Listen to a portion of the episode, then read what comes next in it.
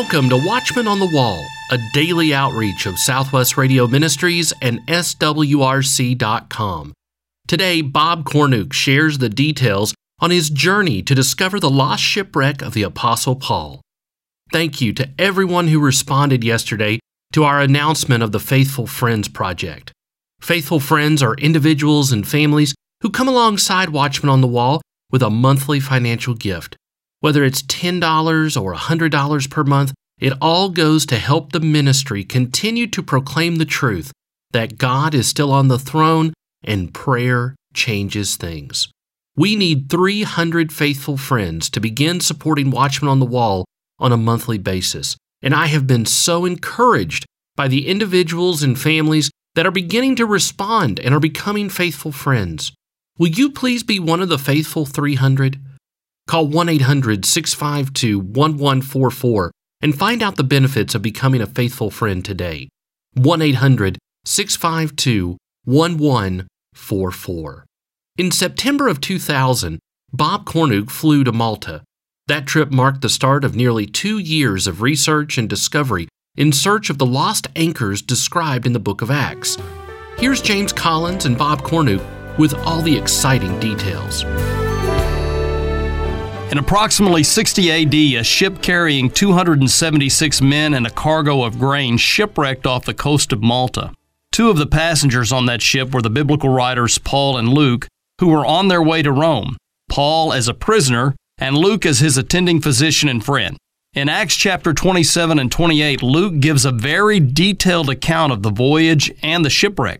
My guests today use Acts twenty-seven and twenty-eight as a guide to look for the remains of that famous shipwreck, and he tells the story in an amazing book titled The Lost Shipwreck of Paul. And I believe that after you hear him share his incredible story, you'll want to read this book. With me today is Bob Cornuke. Bob is a biblical investigator, international explorer, and best-selling author. He has participated in over seventy international expeditions searching the world over for lost locations described in the Bible.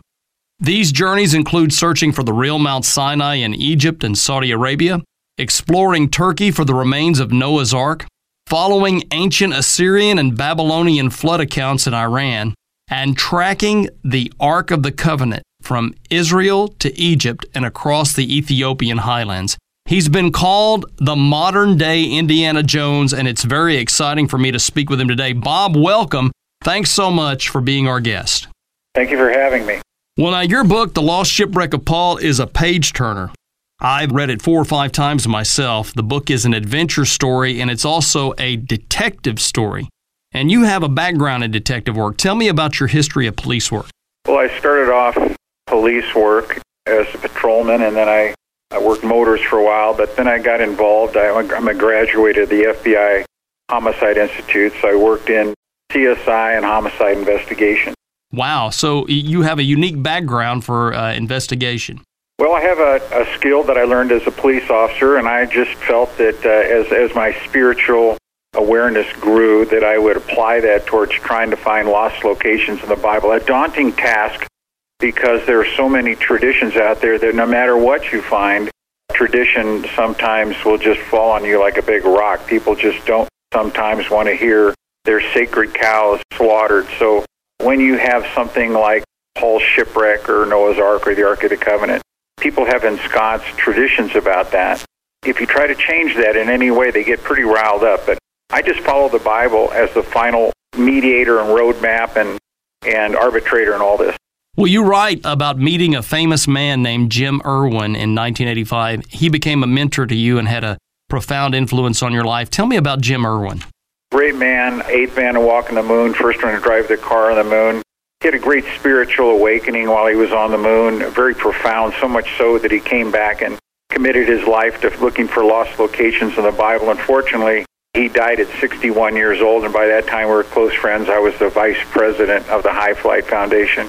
And the family sort of asked me if I'd pick up the, the, the fallen flag, and uh, I did, and I've been searching for lost locations in the Bible ever since. Well, I understand from reading The Lost Shipwreck of Paul that you were inspired to search for Paul's shipwreck through a shipwreck of your own on Lake Tana in Ethiopia. Will you share that story with us? Yes, I will. Lake Tana is so far across you can't even, it is ninety kilometers, so it's the second largest lake in Africa. So when you say you're shipwrecked on a lake, people say, well, lakes are kind of placid. Well, no, they're like you fill a big bowl full of water and kind of tilt it and slosh it around. That's what happens with the high winds and storms out there. You get fifteen high waves uh, in the middle of this lake, and we hit a big rock in the middle of the lake. It was submerged. We, we didn't know it was there, and it we had about a fifty-foot metal boat, about a fifty, nineteen fifties vintage boat, and it just ripped out the bottom of it, and it started sinking, and it was pretty scary. We had to, the, the thought was we had to three and a half miles swim to shore at night with no lights and a big storm, but these fishermen came out and rescued us, and the next day I was reading the Bible about shipwrecks, and I read about Paul's shipwreck, and it kind of just jolted me when I read in that, that version of the Bible where it said that the anchors on Paul's shipwreck were dropped in the sea right off the shore of Malta. And so there were many there were many landmarks that, that Paul talked about, and we just went over and triangulated those and came to the exact spot, and sure enough, the anchors were there. In your adventures that you've had through the years to find lost locations described in the Bible, you were arrested many times in the Middle East. You were shot at, you fell off of glaciers, you crash-landed airplanes, and were chased by military patrols. That is in addition to the shipwreck story that you just shared with me. Why do you do it? That's a good question. You know, I, I, I get that from my kids and my wife. You know, well, where's the sanity in all this? You have to endure ridicule. There's the great expense of it all. There's the great risk of it all. But I just feel that God is leading me on primarily because we have located so many things that are just beyond coincidence to me. I believe God is sort of leading us and our team to these locations. We more recently just found, let's say, John Hyrcanus' tomb over in Israel's walking in the Kidron Valley. It just rained that night, and there was a little sliver of, of the, the rock that was washed away, and it opened up a little a little area that you can look inside, and about the size of a basketball, and I put my phone in there, and it was the largest tombs ever found in Israel, and it was of John Hyrcanus, we believe. So those kind of things just, my wife said, Bob, I've been married to you for, for twenty-eight years, you're not that smart. I know that God had to be in this, or you wouldn't find all this stuff. So. Well, let's talk about Paul. Now, in Acts twenty-seven and twenty-eight, Luke describes a shipwreck. Paul is a prisoner on the ship that is headed to Rome. Can you share that narrative? How did the Apostle Paul end up shipwrecked on the island of, that we call today Malta? Yeah, it was a long journey for Paul. It started off at the temple in Jerusalem where he was accused of offering improper offerings. He was arrested. He was held prisoner there for a while, and then he was transported by about four hundred seventy men from Jerusalem to Caesarea. That's how big of a You know, he was what we would consider to be a rock star today. Everybody knew who Paul was. Everybody talked about Paul. And so the he was a political hot potato because he was a Roman citizen. And he's this believer in Christ. So they didn't know what to do with the guy. So they throw him in prison for two years in Caesarea. And then he demands that he, he, he says, I demand as a Roman citizen that I can go before Caesar. And that was the law. So uh, they put him on a ship. And it was a small merchant ship. And it sailed from Caesarea to Sidon. He got off at Sidon because he was not feeling well. We don't know what he was sick with, but he was taken off and given some medical attention. Then he went off. Then they went to Myra, where they transported from that smaller merchant ship to a big Alexandrian grain freighter. Those big grain freighters would fly the Mediterranean Sea, taking grain from Alexandria to Rome because there was a food shortage in Rome because of the population was so high, over a million people in Rome at the time. And so they just didn't have enough food, so they go to. So they had these big, like tankers, we'd call them today, the big shipping tankers. But those days they were wood, but they were pretty impressive in size, even though they were made out of wood. But he got on the ship in Caesarea, and then he, I mean, in, into uh, Sidon. Then he went to the island of Crete, and they were going by Crete, and they they ported in in a small port there, and so they went to uh, Fairhaven, and then. They stayed there a while, and they kind of decided, hey, it's getting late in the season. There's a lot of big storms happening this time of year. And so the owner of the ship said, nah, we're going to risk it. We're going to go on. Paul warned them not to. But anyway, they went on. They did get into a big storm. Then the storm blew them. It's called a Euroclide, and we would call it like a typhoon, and was blown by the island of Cloud. And there they had to throw off some of the, even some of the merchandise they were shipping. That's unheard of. It's so expensive. But And then they took the rigging and they had to put it underneath the bow of the ship just to keep it from falling apart. The waves were pounding on it. Then the, the sailors were so fearful of hitting the northern coast of Africa, which was Sidon, which was the Cirrus Sands, I'm sorry, That's what modern-day Libya is. And so they turned and then went up, and then they gave a vector going right into Malta, the southeast coast of Malta, where they encountered at nighttime on the fourteenth night. And then they, they dropped four anchors in the sea. They were scared to death. They heard the waves crashing on, on the shore. They didn't know what they had in front of them in the inky blackness of night. These four anchors tethered them. When the sun came up, they cut the anchors off. They went to shore. They got stuck on a reef. Uh, all the men swam to shore, but they cut those anchors and left them in the sea, Scripture said. And it gives us the exact depth and location in Scripture. Now, there's a monument and a church located there on Malta where some believe that Paul ended up and landed. But you've shown uh, that that's probably not the right location. Tradition says Paul landed in Saint John's Bay, but uh, as you said earlier, tradition isn't uh, always accurate. Isn't that right?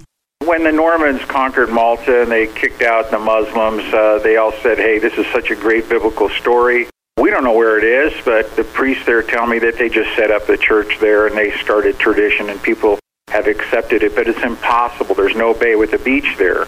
There's no way that the ship could have gone in that direction with the wind and everything. It's just impossible. The only place it could happen with the bay, there's only two bays with beaches in Malta at all, and the one that the Bible talks about is a bay with a beach with, with a reef in front of it, and it's where uh, the, the Bible uses the term topon bathaloson, which is a Greek word which means where two seas come together.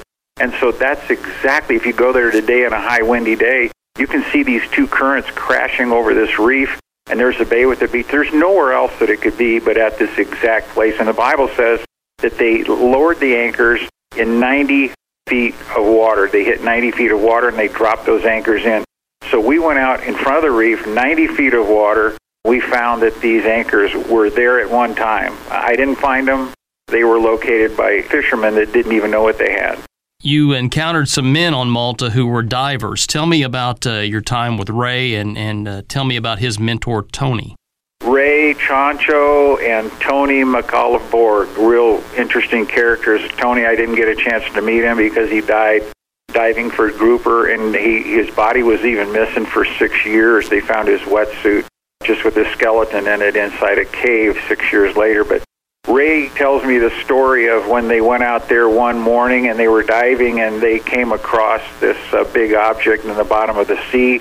It was right at ninety feet, right in front of the Munxar Reef, where the Bible says uh, where the two seas come together, and they found this metal object. They pulled it up with fifty-gallon drums. They tied ropes around it. They put their regulators underneath these drums, lifted it up, carried it to shore. Uh, they almost broke their backs because it's like five hundred pounds bringing it to shore, putting it in the cars. It's against the law to take anything out of you know out of the ocean in Malta. They have strict regulations against antiquities being taken out of there. So they were breaking the law, so they went and took it home and hid it in their backyards, covered it up. And then I found uh, four other fishermen that found the other four uh, divers. They were grouper divers in those days. They, they would go down with their spear guns and shoot these big groupers in front of this reef. Uh, and that's where the big groupers were. They called it the bank because there were so many grouper. You bring home the money in the bank, but a lot of fishermen were out there. But they all seemed to center around this character named Tony McAuliffe-Borg, who was sort of the ringleader of all the divers, and he's sort of the common denominator of all this. So I interviewed five divers that found these anchors, and they brought up all four of them, and we located and identified all four of the anchors. That's incredible. Those divers found the anchors from Paul's shipwreck as described in Acts twenty-seven twenty-nine. You know, that has to be the greatest archaeological find since the Dead Sea Scrolls. I was, th- I've been told that, and the problem is, and by the way, these anchors were identified as first-century anchors off an Alexandrian grain freighter from Doctor Bonanno from the University of Malta. So get this, we have the anchors in the exact place that Paul says, that Luke writes, in the narrative of the Paul story. We have, they're in the exact depth, they're in the exact location, and they're clustered together, and they were the fascinating thing, they were one hundred twenty feet apart, which means if you drop anchors from a ship and it goes down, you would have four anchors then fifty feet, forty feet. These were one hundred twenty feet, so they were in a spread pattern exactly as the Bible said to tether the, the ship before it went against the rocks in that storm on that fourteenth night. So everything fit exactly as Luke says, and yet the world is not jumping up and down and saying this is the greatest discovery that we've ever heard of, because people are more interested in episodic events such as the Red Sea parting or Noah's Ark or God descending on in fire on Mount Sinai. Those huge events people are fascinated with. But a mundane, there's just four anchors, people don't get excited about that. But for me, it literally changed my life because it shows the Bible is so accurate. It's just precise. And Luke is chronically accurate in his narrative, and we were just faithful to follow it, and these four anchors were identified at the exact place that Luke said. Well, if you're just tuning in, I'm talking today with Bob Cornuke about his exciting book, The Lost Shipwreck of Paul. It is a beautiful hardcover book with a section of color photos. This is one of those books that you can't put down, and you have to have your own copy, and you can get one at a special price by calling one eight hundred, six five two, one one four four, or you can order at our website, S W R C dot com. Now, Bob, I've heard you talk about the lead that was used in these anchors. There was something special about that lead, wasn't there?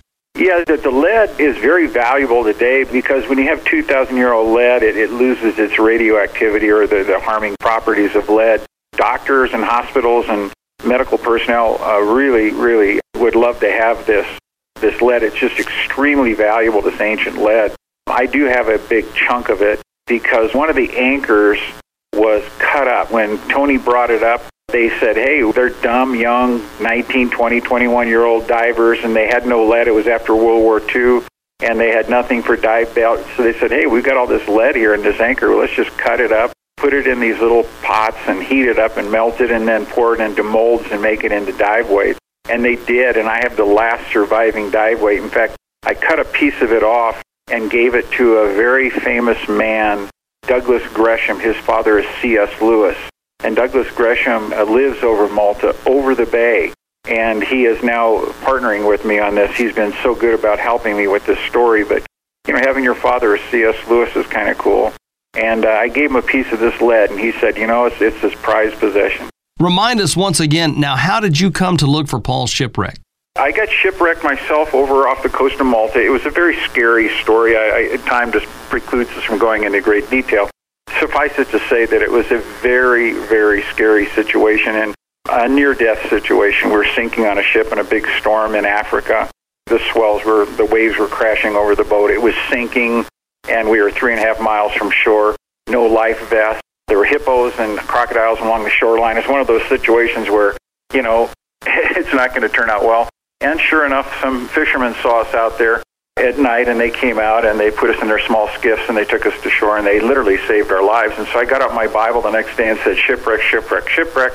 What is God going to teach me about this? And sure enough, I read in the Bible about Paul being shipwrecked and about these anchors. And, and what really got me was when the verse said, and they were left in the sea, when they cut the anchors from the stern and they left them in the sea, I was just blown away. I'm saying, could these things still be there? And I found out that they could, because those anchors were made out of lead in those days. Just picture like a railroad tie about five feet long with a square hole in it, and that's pretty much what you're going to find left. That's the crossbar of the anchor. And it, it, lead is very resilient against salt water and could last another thousands and thousands and thousands of years. And these anchors, sure enough, were left in the sea, and sure enough, I think we located exactly where they were, and we could still, and I saw the anchors today. The divers that found them in the late sixties and seventies didn't know what they had, and They they found Paul's shipwreck. And, and those sailors, by the way, when I read from the Bible and what they found, you should have seen their faces and how they wept. God would use them in such a unique way. Well, I want to encourage our listeners to read Acts twenty-seven and twenty-eight and also get a copy of this book. For those who are unfamiliar with the story, can you bring us up to date, fill us in again on how the Apostle Paul ended up shipwrecked on the island that we call Malta? Yeah, Paul was arrested in Jerusalem at the temple, uh, falsely accused of offering improper offerings. But anyway, he was a political hot potato. Uh, everybody knew Paul, and he was a Roman citizen. That's what messed it up for everybody. W- what do you do with a Roman citizen who's a Christian? So he was taken to Caesarea. He languished there in a jail for two years, and then he said, I have a right to see uh, Caesar. And so an all-expense-paid trip, he was taken from Caesarea Philippi. He was taken up to Sidon, and there he was sick. He got off the boat, then he went and sailed uh, on a small merchant ship to uh, Myra, which is a big port city in southern area of Asia Minor. And then he got on the big Alexandrian grain freighter, and he was taken to Malta, and, and they encountered a big storm that lasted fourteen days. The ship was literally torn apart. the evening of the fourteenth night, they heard waves crashing. They knew they're in front of somewhere. They learned later it was in Malta. The Bible describes it this way. It says it, there was a bay with a beach in front of them. There was a reef just below the water where waves were crashing. The Bible uses the term topon bathaloson. Luke uses that word, that Greek word, which means where two seas come together, slap together. There was a bay with a beach, and so uh, if you go to Malta today, there's only one place that that could be, and that's in the Munxar Reef on the southeast coast of Malta. No other place fits that. It's literally a knuckle of rock that comes out of the ocean. There's no bay with beaches anywhere to speak of, but this place has a bay with a beach, and sure enough, it, it all fit. There was a reef. Uh, there was this. So we went out. The Bible says they, they cut the anchors loose at ninety feet. And these divers dove down, and exactly, I mean, we went down and took soundings, and exactly ninety feet, as the Bible said, which is fifteen fathoms, Scripture says, which is ninety feet, six feet to a fathom. And these divers went down and measured, and they came up and said, Bob, it's exactly ninety feet where these anchors were found. And these, these anchors were found by spear fishermen in the late sixties and early seventies. They brought them up with tanks of, of air, and they, they put their regulators underneath these big fifty-gallon drums tied with ropes, and they tied the ropes around these anchors. They lifted them up, and then they carried them to shore. And so two of them are in the uh, museum. I bought two of them for twenty thousand dollars. The press said that, oh, he's buying them to, to make money on them. I was buying them to donate to the museum, so no one ever ever take them from Malta as a national and, and a holy treasure from Malta. So they're in the museum if everybody wants to go see them over there. Tell me, Bob, about your team of divers that you took with you. You took a team with you to Malta originally to look for these before you uh, discovered that the anchors had already been found. I did. I took some professional divers. I took Jean, uh, I forget his last name, his French name now. We forget these things, but he was, uh, he was from the Canadian dive team and uh, used to diving on wrecks for the Canadian government, and so we went over there, and he was involved with the diving, and then we also had the divers that lived on Malta. They were just young kids in the late sixties and seventies. You know, they were just young guys, and they well, they went out, and they were um, they were just more interested in getting these fish. They go down and spearfish these big groupers, and they'd make a lot of money off of it. They sold them to the restaurants because tourism is a very vibrant activity on Malta. It's a beautiful island. These restaurants needed grouper. They went down, and as they're diving, spearfishing, a guy named Tony McAuliffe-Borg shot at a big grouper, missed it. When he went down to retrieve uh, his spear, it had landed right on top of this big kind of gray object that was very unique looking, foreign to the bottom of the ocean. He scraped his knife on it, and it turned out to be kind of a shiny glint of silver. He dug around it. He found out it was a massive five hundred pound lead anchor stock from an Alexandrian Roman grain freighter, and over the years, they harvested four more anchors from that exact spot. And you know, there's never been four anchors found in the whole Mediterranean Sea of Roman anchors together, but let alone exactly where Luke says and the exact amount of anchors that Luke talks about in Scripture. Four, right where he said, right in ninety feet of water where these anchors would have been. In my mind, there's no doubt that these are the anchors from Paul's shipwreck. Chuck Missler, who was a friend of yours, said that it's ten to the fiftieth power that it's anything but Paul's shipwreck. The evidence is overwhelming, isn't it? That's ten with fifty zeros after it. You know, that it's like impossible, but yet people, it's not a head thing, it's a heart thing. People will resist the Word of God because of a heart thing and not a head thing. You know, it's it's you'd have to force feed your mind past reason and logic not to see that these are really the anchors from Paul's shipwreck. Well, now, in the book, you write about an event that interrupted your search for Paul's shipwreck. That event was nine eleven. Tell me, how did the events of September the eleventh, two thousand one take you from looking for Paul's shipwreck on the island of Malta to war-torn Afghanistan? The first anchor that we, we found at Margaret's house, which is Tony's wife, Tony McAuliffe-Borg was one of the discoverers. His, he, he died in a dive accident, and his body was lost in that cave for six years. But I, met, I went to meet with, with Margaret, and she said, I have one of the anchors in my backyard. And the kids were using it as a teeter-totter, you know, it's kind of this big lead heavy thing, and she said it, they did just use that in the backyard for the kids to play on. It's, it's literally, it takes two people would lift it up, three people. And so I was so excited, and that was September tenth, two thousand one. So when I was flying back from London on a flight, a United flight, that was September eleventh, and I was grounded over in Gander, Newfoundland. So on September eleventh, two thousand one, when the trade centers were hit, I was in the air at the time, but I was the last plane to come out of over there, and from Newfoundland was it was grounded. And so I got a phone call right after that, and I got a phone call saying, hey, we'd like you to go to Afghanistan as a war correspondent to find the prison of these two women that were held there, Heather Mercer and Dana Curry. And so I was hired to go over there, and uh, I, I was a war correspondent in Afghanistan in December of two thousand one, before the military were even there. So, so I'm over there getting bombed and everything, filming this stuff. And then I went back to Malta right after that, and we found the second anchor, and then the third anchor, and then the fourth anchor. So it, it took me about two years to find all the anchors. When uh, you call the four anchors the anchors of hope, why do you call those four anchors the anchors of hope? Because today we need hope. We're, we're jaunted in our faith. You know, you, you encountered that crisis, you know, going to seminary. A lot of people are today hearing the news say, oh, you know, this guy's all, he's a huckster, and he's a liar, and he's a this, and he's sensationalist. You know, so they just lose their faith. But these are the anchors of hope. I mean, are the, the one anchor that will never, ever fail you is the anchor of Christ. You know, you could tie your stuff to, you know, to pastors. You can tie your life to the church. You can tie your life to your spouse. But there's one thing that'll never, ever, ever, ever, ever, ever pull loose, and that is the anchor of Christ. Well, all of the factors that you have found taken together argue to me convincingly that not only today is Saint Thomas Bay the correct site of Paul's shipwreck, but also that the four anchors that you retrieve from those waters, or that the divers retrieve from those waters, were the very anchors mentioned in Acts twenty-seven. Well, we've been talking with Bob Cornuke about his outstanding book, The Lost Shipwreck of Paul. It's a beautiful hardcover book with a section of color photos. It's one of those books that you can't put down.